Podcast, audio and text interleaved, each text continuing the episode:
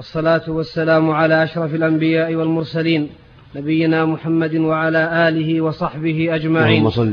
قال الإمام البخاري رحمه الله تعالى باب إذا ركع دون الصف.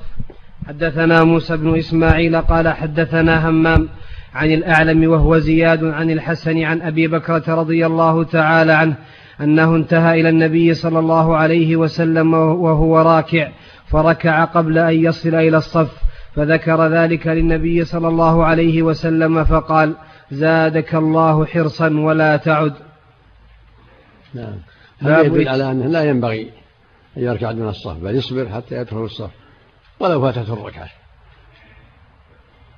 لكن لو ركع دون الصف ثم دخلها الصف أجزأت الركعة ولا يعود إلى مثل هذا. لأن الرسول لم يمره بإعادة الركعة. فدل على أنها تجزئه. نعم. وقول بعض الفقهاء يا شيخ لا يركض إلا في الركعة الأخيرة. نعم. قول بعض الفقهاء له أن يركض إذا كانت الركعة هي الأخيرة. ليس لا. غلط. النبي صلى الله عليه وسلم قال مشوا عليكم السكينة. بما أدركتم فصلوا ومن فاتكم فاتموا. نعم. كيف يمكن الجمع بين هذا الحديث بارك فيكم وحديث غطرة المنفرد هذا خاص. وذاك عام. نعم. باب إتمام التكبير في الركوع. قال ابن عباس رضي الله تعالى عنهما عن النبي صلى الله عليه وسلم وفيه مالك بن الحويرث رضي الله تعالى عنه حدثنا إسحاق الواسطي قال حدثنا خالد عن الجريري عن أبي العلاء عن مطرف عن عمران بن حسين رضي الله تعالى عنهما قال صلى مع علي رضي الله تعالى عنه بالبصرة فقال ذكرنا هذا الرجل صلاة كنا نصليها مع رسول الله صلى الله عليه وسلم فذكر أنه كان يكبر كلما رفع وكلما وضع حدثنا عبد الله بن يوسف قال أخبرنا مالك عن ابن شهاب عن أبي سلمة عن أبي هريرة رضي الله تعالى عنه أنه كان يصلي بهم فيكبر كلما خفض ورفع فإذا انصرف قال إني لا أشبه لا أشبهكم صلاة برسول إني لا أشبهكم صلاة برسول الله صلى الله عليه وسلم. اللهم صل وسلم نعم. باب إتمام التكبير في السجود. حدثنا أبو النعمان قال حدثنا حماد عن غيلان بن جرير عن مطرف بن عبد الله قال صليت خلف علي بن أبي طالب رضي الله تعالى عنه أنا وعمران بن حسين فكان إذا سجد كبر وإذا رفع رأسه كبر وإذا نهض من الركعتين كبر فلما قضى الصلاة أخذ بيد عمران بن حسين فقال قد ذكرني هذا صلاة محمد صلى الله عليه وسلم أو قال لقد صلى بنا صلاة محمد صلى الله عليه وسلم. حدثنا عمرو بن عون قال حدثنا هشيم عن, عن أبي بشر عن عكرمة قال رأيت رجلا عند المقام يكبر في كل خفض ورفع وإذا قام وإذا وضع. فأخبرت ابن عباس رضي الله تعالى عنهما قال أوليس تلك صلاة النبي صلى الله عليه وسلم لا أم لك؟ وهو التكبير كل خمسة يكبر للركوع يكبر للسجود يكبر للربع. هكذا صلاته صلى الله عليه وسلم. نعم. باب 22 تكبيرة في الرباعية 17 تكبيرة في المغرب و11 عشرة في الفجر. نعم. لكن إذا رفع من السجود يا شيخ له أن يكبر ويرفع يديه؟ لا يكبر بس دون في يديه. نعم. باب التكبير إذا قام من السجود. نعم. حدثنا موسى بن إسماعيل قال أخبرنا همام عن قتادة عن عكرمة قال صليت خلف شيخ بمكة فكبر ثنتين, ثنتين وعشرين تكبيرة. فقلت لابن عباس رضي الله تعالى عنهما إنه أحمق. فقال ثكلتك أمك سنة أبي القاسم صلى الله عليه وسلم. وقال موسى حدثنا أبان قال حدثنا قتادة قال حدثنا عكرمة حدثنا يحيى بن بكير قال حدثنا الليث عن عقيل عن ابن شهاب قال أخبرني أبو بكر قال أخبرني أبو بكر بن أبو بكر بن عبد الرحمن بن بن الحارث أنه سمع أبا هريرة رضي الله تعالى عنه يقول كان رسول الله صلى الله عليه وسلم إذا قام إلى الصلاة يكبر حين يقوم. ثم يكبر حين يركع ثم يقول سمع الله لمن حمد حين يرفع صلبه من الركعة ثم يقول وهو قائم ربنا لك الحمد قال عبد الله بن صالح عن الليث ولك الحمد ثم يكبر حين يهوي ثم يكبر حين يرفع رأسه ثم يكبر حين يسجد ثم يكبر حين يرفع رأسه ثم يفعل ذلك في الصلاة كلها حتى يقضيها ويكبر ويكبر حين يقوم من الثنتين بعد الجلوس. نعم. أحسن الله إليك. وجه استنكار عكرمة وقوله لأبي هريرة إنه أحمد. خفي عليه. أقول خفي عليه. يعني خفي عليه وجهها أبو هريرة. نعم. ابن عباس نعم. يعني خفي عليه عدد التكبيرات أحسن إليك. ها؟ أقول خفي عليه العدد يعني. قد يكون قد يكون. نعم. هل يأثم من من يفعل ذلك؟ هم؟ عدم رفع اليد مع التكبير. ما هو مشروع رفع اليد إلا في التكبيرة الأولى والركوع والرفع منه عند قيام من من التشهد الأول إلى الثالثة. يرفع يده أفضل مستحب وليس بواجب. أحسن الله إليكم. بعض الأئمة إذا رفع من سجدة التلاوة كبر وبعضهم يشرع في القراءة مباشرة دون تكبير. لا السنة التكبير إذا صار في الصلاة النبي كان يكبر في كل خافض ورفع. إذا سجد للتلاوة في الصلاة مثل سجود الصلاة.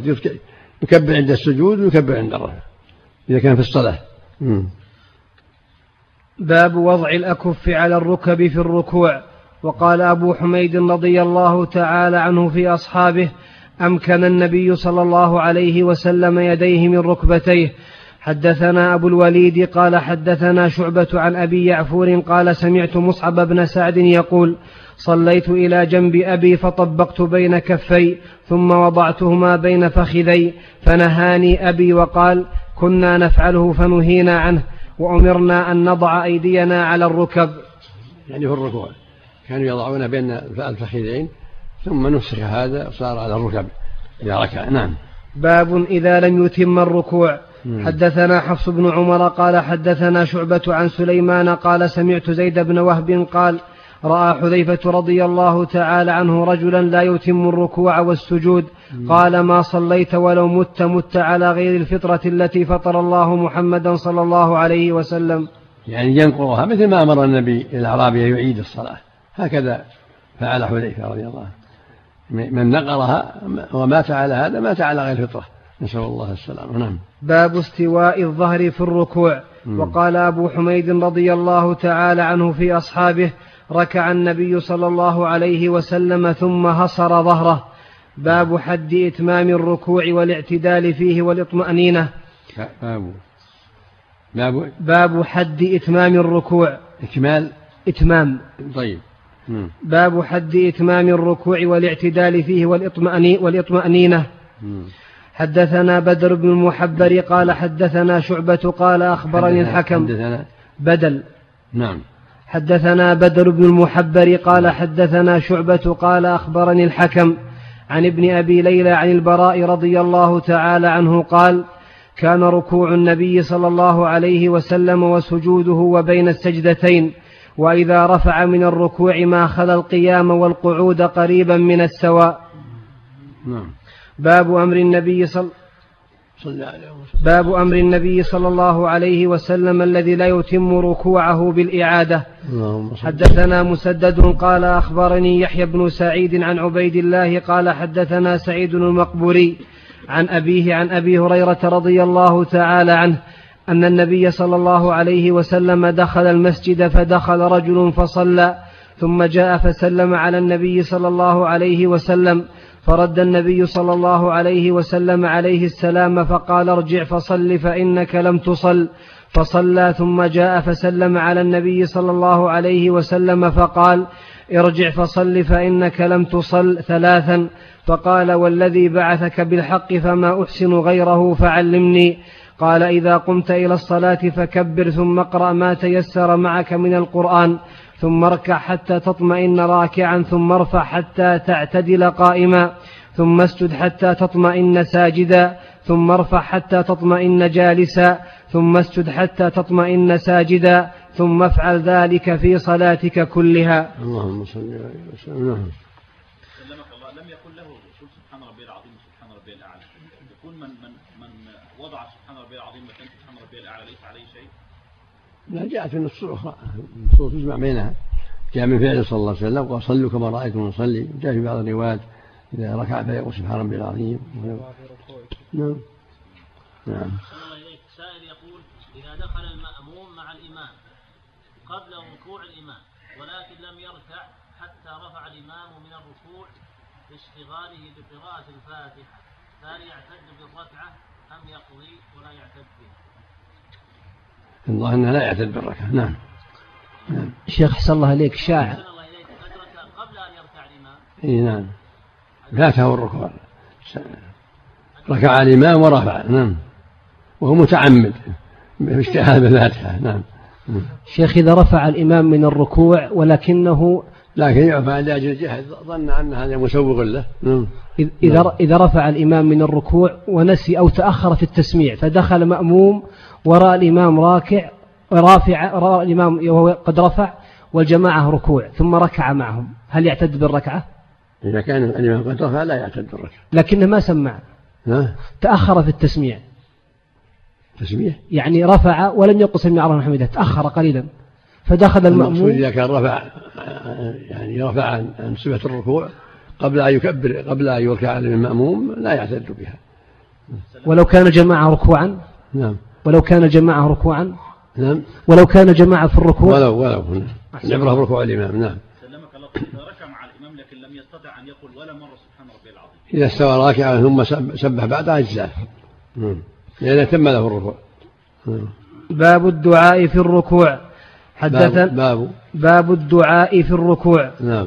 حدثنا حفص بن عمر قال حدثنا شعبة عن منصور عن أبي الضحى عن مسروق عن عائشة رضي الله تعالى عنها قالت كان النبي صلى الله عليه وسلم يقول في ركوعه وسجوده سبحانك اللهم ربنا وبحمدك اللهم اغفر لي.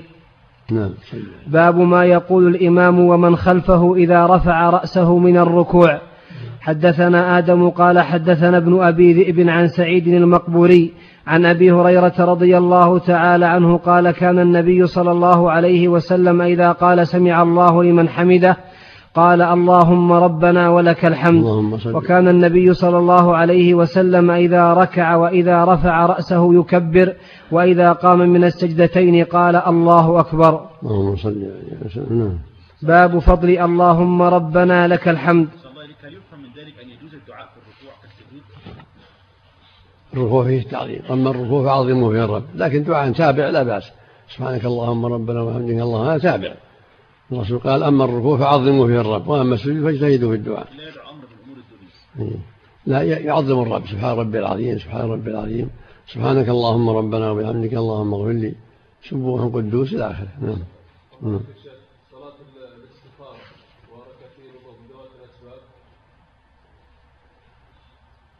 قد تكون في بعض الأحيان ولا هي من ذوات الأسباب. قد يمكن يأجلها إلى أوقات غير غير أوقات النهي لأنها وقت واسع.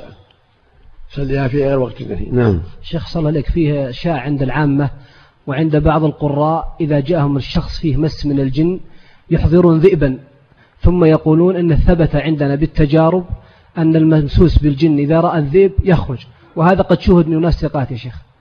ويقولون لا نعتقد في الذئب لكن جرى العرف في الطب أن بالتجربة وثبت أن الذئب يخرج الجن. وقد حصل كثيرا يا شيخ.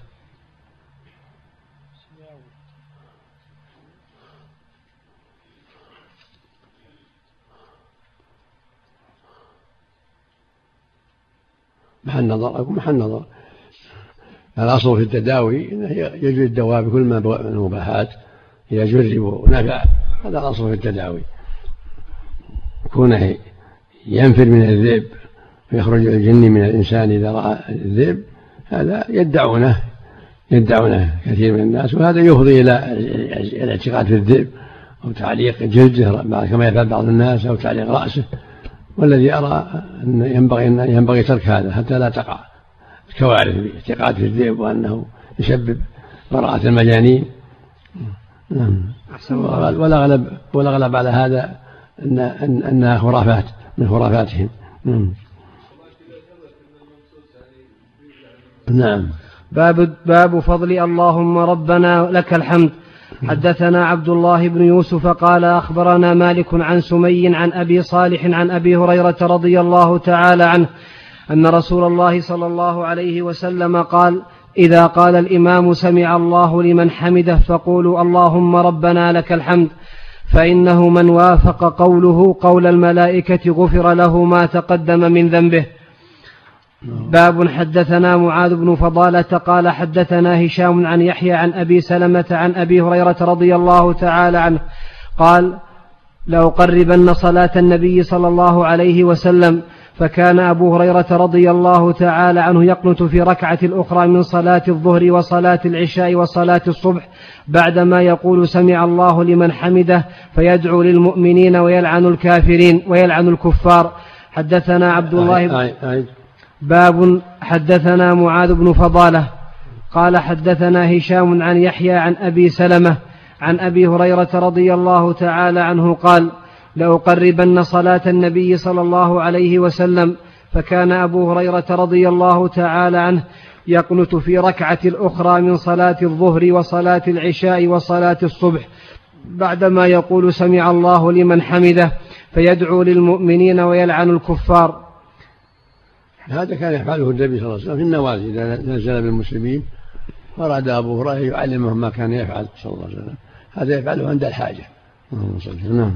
حدثنا عبد الله بن أبي الأسود قال حدثنا إسماعيل عن خالد الحذاء عن أبي قلابة عن أنس رضي الله تعالى عنه قال كان القنوت في المغرب والفجر.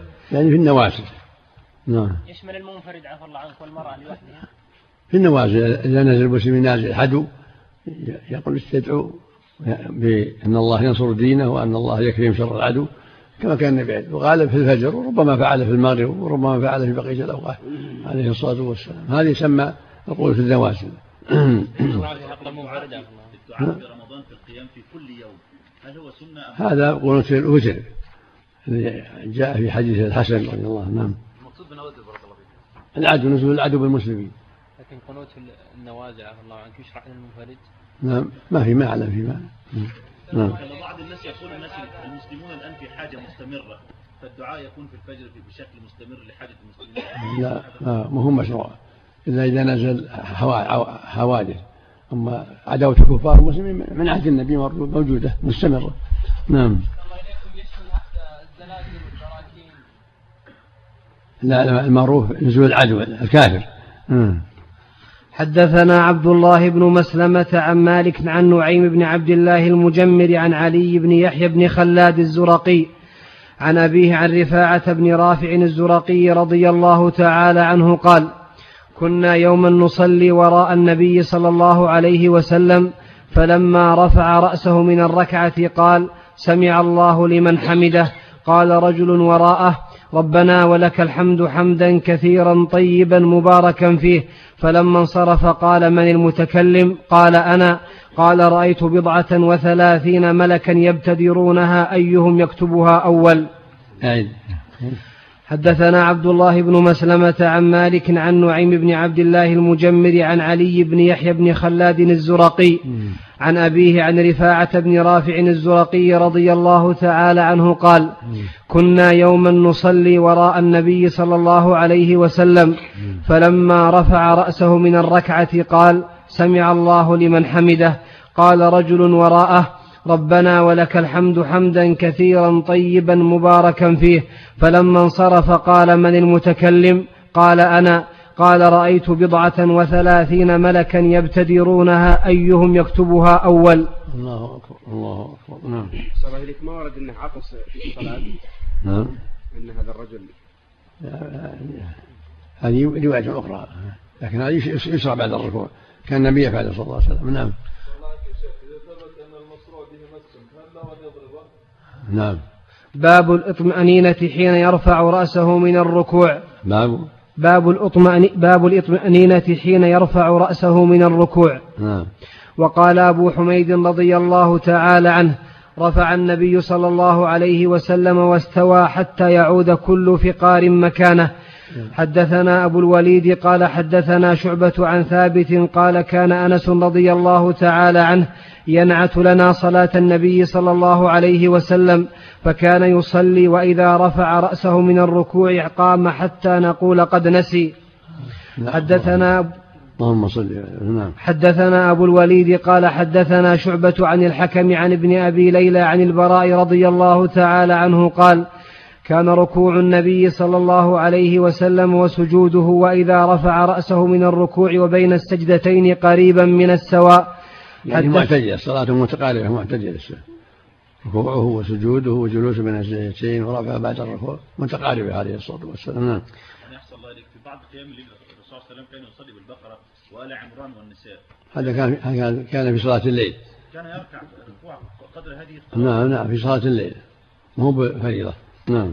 حدثنا سليمان بن حرب قال حدثنا حماد بن زيد عن أيوب عن أبي قلابة قال كان مالك بن الحويرث رضي الله تعالى عنه يرينا كيف كان صلاة النبي صلى الله عليه وسلم وذاك في غير وقت صلاة.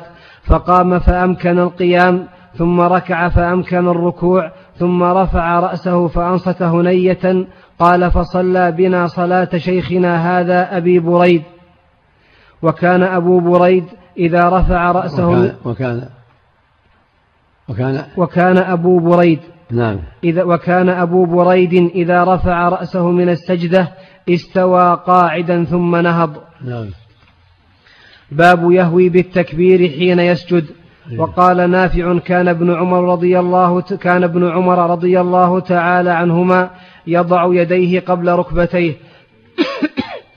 حدثنا أبو اليمان وقال وقال نافع كان ابن عمر رضي الله تعالى عنهما يضع يديه قبل ركبتيه. لما لعل لما تقول جعل عليهم حشي كان ابن عمر وصله ابن خزيمة والطحاوي وغيرهما من طريق عبد العزيز الدراوردي عن عبيد الله بن عمر عن نافع بهذا وزاد في آخره ويقول كان النبي صلى الله عليه وسلم يفعل ذلك. قال البيهقي كذا رواه عبد العزيز ولا أراه إلا وهما. يعني رفعه. قال والمحفوظ ما اخترنا ثم أخرج من طريق أيوب عن نافع عن ابن عمر قال إذا سجد أحدكم فليضع يديه وإذا رفع فليرفعهما انتهى. ولقائل أن يقول هذا الموقوف غير المرفوع فإن الأول في تقديم وضع اليدين على الركبتين والثاني في إثبات وضع اليدين في الجملة. واستشكل إيراد هذا الأثر في هذه الترجمة. وأجاب الزين بن منير بما حاصله. أنه لما ذكر صفة الهوي إلى السجود القولية أردفها بصفته الفعلية. وقال أخوه أراد بالترجمة وصف حال الهوي من فعال ومقال. انتهى. والذي يظهر أن أثر ابن عمر من جملة الترجمة فهو مترجم به لا مترجم, لا مترجم له. والترجمة قد تكون مفسرة لمجمل الحديث وهذا منها وهذه من المسائل المختلف فيها. قال مالك هذه الصفة أحسن في خشوع الصلاة وبه قال الأوزاعي. وفيه حديث عن أبي هريرة رضي الله تعالى عنه رواه أصحاب السنن وعورض بحديث عنه أخرجه الطحاوي. وقد روى الأثرم حديث أبي هريرة إذا سجد أحدكم فليبدأ بركبتيه قبل يديه ولا يبرك بروك الفحل ولكن إسناده ضعيف. وعند الحنفية والشافعية الأفضل أن يضع ركبتيه ثم يديه وفيه حديث في السنن أيضا عن وائل بن حجر رضي الله حجر رضي الله تعالى عنه قال الخطابي هذا أصح من حديث أبي هريرة ومن ثم قال النووي لا يظهر ترجيح أحد المذهبين على الآخر من حيث السنة انتهى. وعن مالك وأحمد رواية بالتخيير. وادعى ابن خزيمة أن حديث أبي هريرة منسوخ بحديث سعد قال كنا نضع اليدين قبل الركبتين فأمرنا بالركبتين قبل اليدين وهذا لو صح لكان قاطعا للنزاع لكنه من أفراد إبراهيم إبراهيم بن إسماعيل بن يحيى بن سلمة بن كهيل عن أبيه وهما ضعيفان. وقال الطحاوي مقتضى تأخير وضع الرأس عنهما في الانحطاط ورفعه قبلهما أن يتأخر وضع اليدين عن الركبتين لاتفاقهم على تقديم اليدين عليهما في الرفع. وأبدى الزين ابن المنير لتقديم اليدين مناسبة وهي أن, يلقي أن يلقى الأرض عن جبهته ويعتصم بتقديمهما على إيلام ركبتيه إذا جثى عليهما والله أعلم. والأفضل تقديم الركبتين ثم اليدين هذا هو الأفضل. إذا تيسر أما إذا عجز يقدم يديه. حدثنا أبو اليمان قال حدثنا شعيب عن الزهري قال أخبرني أبو بكر بن عبد الرحمن بن الحارث بن هشام وأبو سلمة بن عبد الرحمن أن أن أبا هريرة رضي الله تعالى عنه كان يكبر في كل صلاة من المكتوبة وغيرها في رمضان وغيره فيكبر حين يقوم ثم يكبر حين يركع ثم يقول سمع الله لمن حمده. ثم يقول ربنا ولك الحمد قبل أن يسجد ثم يقول الله أكبر حين يهوي ساجدا ثم يكبر حين يرفع رأسه من السجود ثم يكبر حين يسجد ثم يكبر حين يرفع رأسه من السجود ثم يكبر حين يقوم من الجلوس في الاثنتين ويفعل ذلك في كل ركعة حتى يفرغ من الصلاة. ثم يقول حين ينصرف والذي نفسي بيده إني لأقربكم شبها بصلاة رسول الله صلى الله عليه وسلم إن كانت هذه لصلاته, لصلاته حتى فارق الدنيا. قال وقال أبو هريرة رضي الله تعالى عنه وكان رسول الله صلى الله عليه وسلم حين يرفع رأسه يقول سمع الله لمن حمده ربنا ولك الحمد يدعو لرجال فيسميهم بأسمائهم فيقول اللهم انجي الوليد بن الوليد وسلمة بن هشام وعياش بن أبي ربيعة والمستضعفين من المؤمنين اللهم اشدد وطأتك على مضر واجعلها عليهم سنين كسني يوسف وأهل المشرق وأهل المشرق يومئذ من مضر مخالفون له. حدثنا علي بن عبد الله قال حدثنا سفيان غير مرة عن الزهري قال سمعت أنس بن مالك رضي الله تعالى عنه يقول سقط رسول الله صلى الله عليه وسلم عن فرس وربما قال سفيان من فرس فجحي شقه الأيمن فدخلنا عليه نعوده فحضرت الصلاة فصلى بنا قاعدا وقعدنا.